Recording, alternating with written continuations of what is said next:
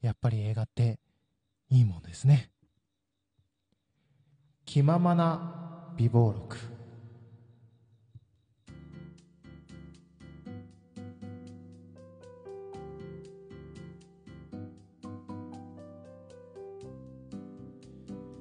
どうも皆さん、こんにちは、こんばんは、おはようございます。気ままな美貌録第70回始まりました。どうも、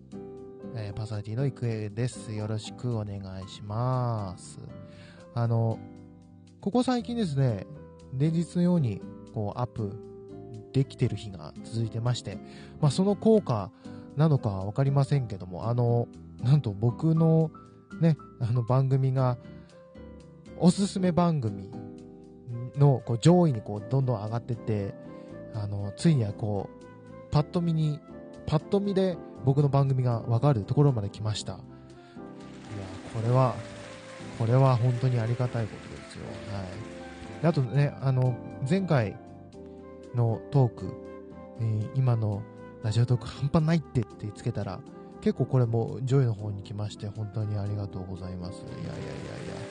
や、これはもうね、本当に聞いてくださってる方のおかげなので、これに甘んじることなく、これから、精進してまいりたいと思っております。一話一話が大事だなっていうのは、そういう風に感じました。さて、今日はですね、冒頭でも言いましたけども、例のセリフ知ってる方はどんだけいらっしゃるかな最近、映画を見てきたので、その映画の話をしようかなって思っておりますので、最後までぜひお付き合いください。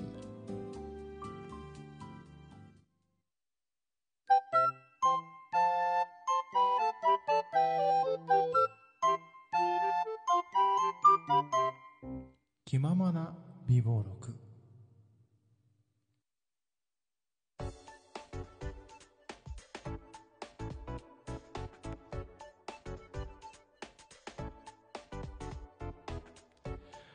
はい、というわけで改めましていくでございます。最初なんか僕あれで噛みましたよね自分の名前をちょっと甘噛みするっていうね、もうダメだなと思いつつなんですけども、さて、今日はですね、最近映画館に映画を見に行きまして、もう今年はね、自分の中で、月に1回はなんか映画を見ようっていう、そういう風に勝手に決めてまして、で結構な割合で毎月何かしら見たいものは見れてる気がするんですけども、まず1本目はですね、ポケモン見に行ってきました。これは前にもうね、そのラジオトークでも話しました通り、ポルノが主題歌をしている例のポケットモンスターです、はい。タイトルがですね、劇場版ポケットモンスターみんなの物語ということで、これ、内容はね、すごく爽やかな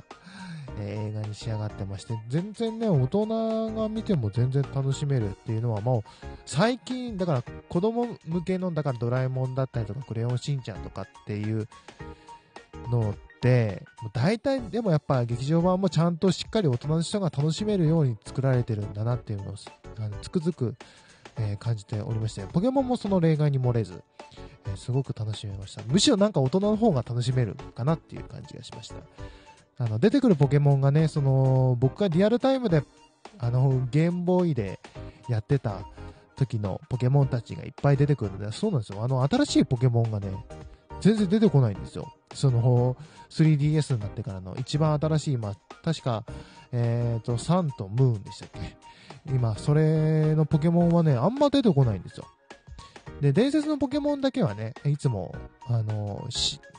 今まで見たことないポケモンが出てくるんで、それはそうだったんです。それ以外はね、本当にすっごい馴染みのあるポケモンたちばっかりですごくなんかそれだけですごい胸熱なんですけども、でもね、何がすごいかって、ポケモンがすっごい可愛い。これ多分自分がねすごくなんか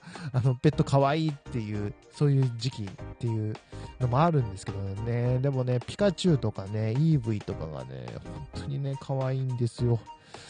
本当にね、アニメってやっぱり最近のアニメって結構ねしっかり動くじゃないですか。なんでよりなんか可愛さが引き立ってるなっていうのがあって、ちょっとそのポケモンたち癒されました。本当に癒されたわーっていう風になりましたね、これは本当に夏にぴったりな映画だなと思いました。ぜひ皆さんご覧になってみてください。大人の方はね、レイトショーとかでね、子供さんが見れない時間帯で見るっていうのもありかもしれませんね。あとなんかDS、そのサン&ムーンを持ってる方はですね、伝説のポケモンをこうダウンロードできるらしいので、ぜひ DS も忘れなく最近そうなんですね。なんかポケモンってなんか前券買うとそのおもちゃ屋さんに行ってこの専用の機械でねポケモンをもらうっていうのは主流だったんですけど、今はもう劇場に行ったらなんか Wi-Fi 飛んでて、その Wi-Fi 拾えばポケモンが配信されるっていう、もう最先端ですよね。でマイル券はマイル券でなんかこうコードが書いてあって、そのコードを入力するとポケモンがこう引き換えられるみたいなね。今の子供たち楽ですね、本当に。僕なんてねそのマイル券を買いに行くためにおもちゃ屋さんに行って、で引き換えるためにおもちゃ屋さんに行って、でそのおもちゃ屋さんってちょっと遠いんですよ。同じ市内ではあるんですけど結構な距離であって、それを自転車で爆走した思い出がありますね、夏休みにね。まあそんな話はいいんですよでもう一本はね今話題になっておりますゾミの方じゃない方ややこしいな銀玉です。はい、銀玉2、掟は破るためにこそあるという、これ銀玉ね、去年ね銀玉1があって、それも僕見たんですけど、そのねやっぱ僕その福田監督の作品がすごい好きでね、でなんか銀玉が実写化ってなった時に、で福田監督がやりますってなった時にあよかったっていう謎の安心感が僕ずっとあったんで、銀玉は多分これ大丈夫だろうなと思ってて見に行ったら、やっぱ案の定面白くて、ギャグのところはまあ銀玉もね、ひどい元ネタがたくさんある、こうサブカル好きにはたまらんような、漫画でもありますけども、でもちゃんとしっかりこう締めるとこは締めてるというか、シリアスなとこはシリアスでかっちょいいんですよね、本当に。で、1もねそういう感じだったんですけど、2はねそのシリアスとかアクション部分が結構強くなってまして、ギャグはそんななかったなっていう。本当冒頭だけです。冒頭の10分ぐらいはこれは皆さん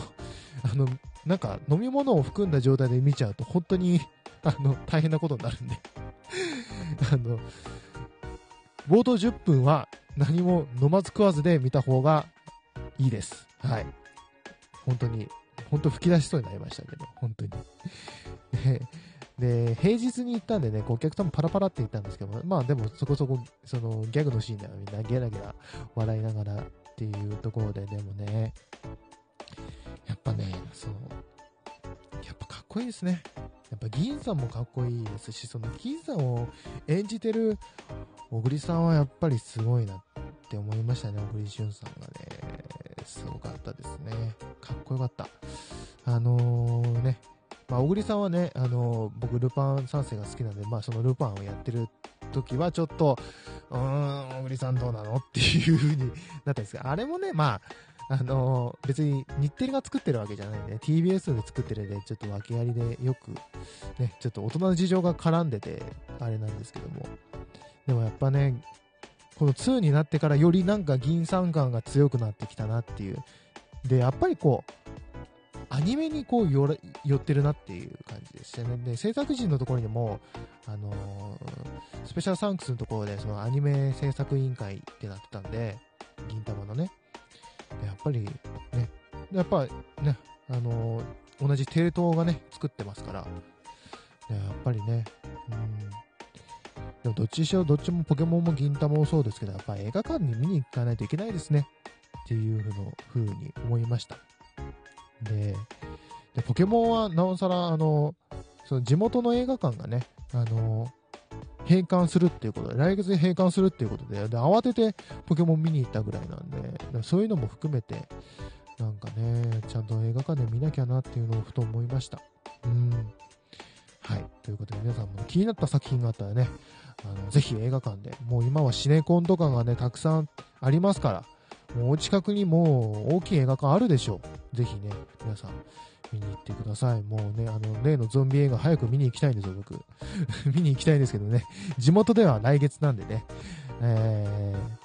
だから早く見たいなと思ってるんですけども、はい、ということでやっぱり映画っていいですねっていう話でした。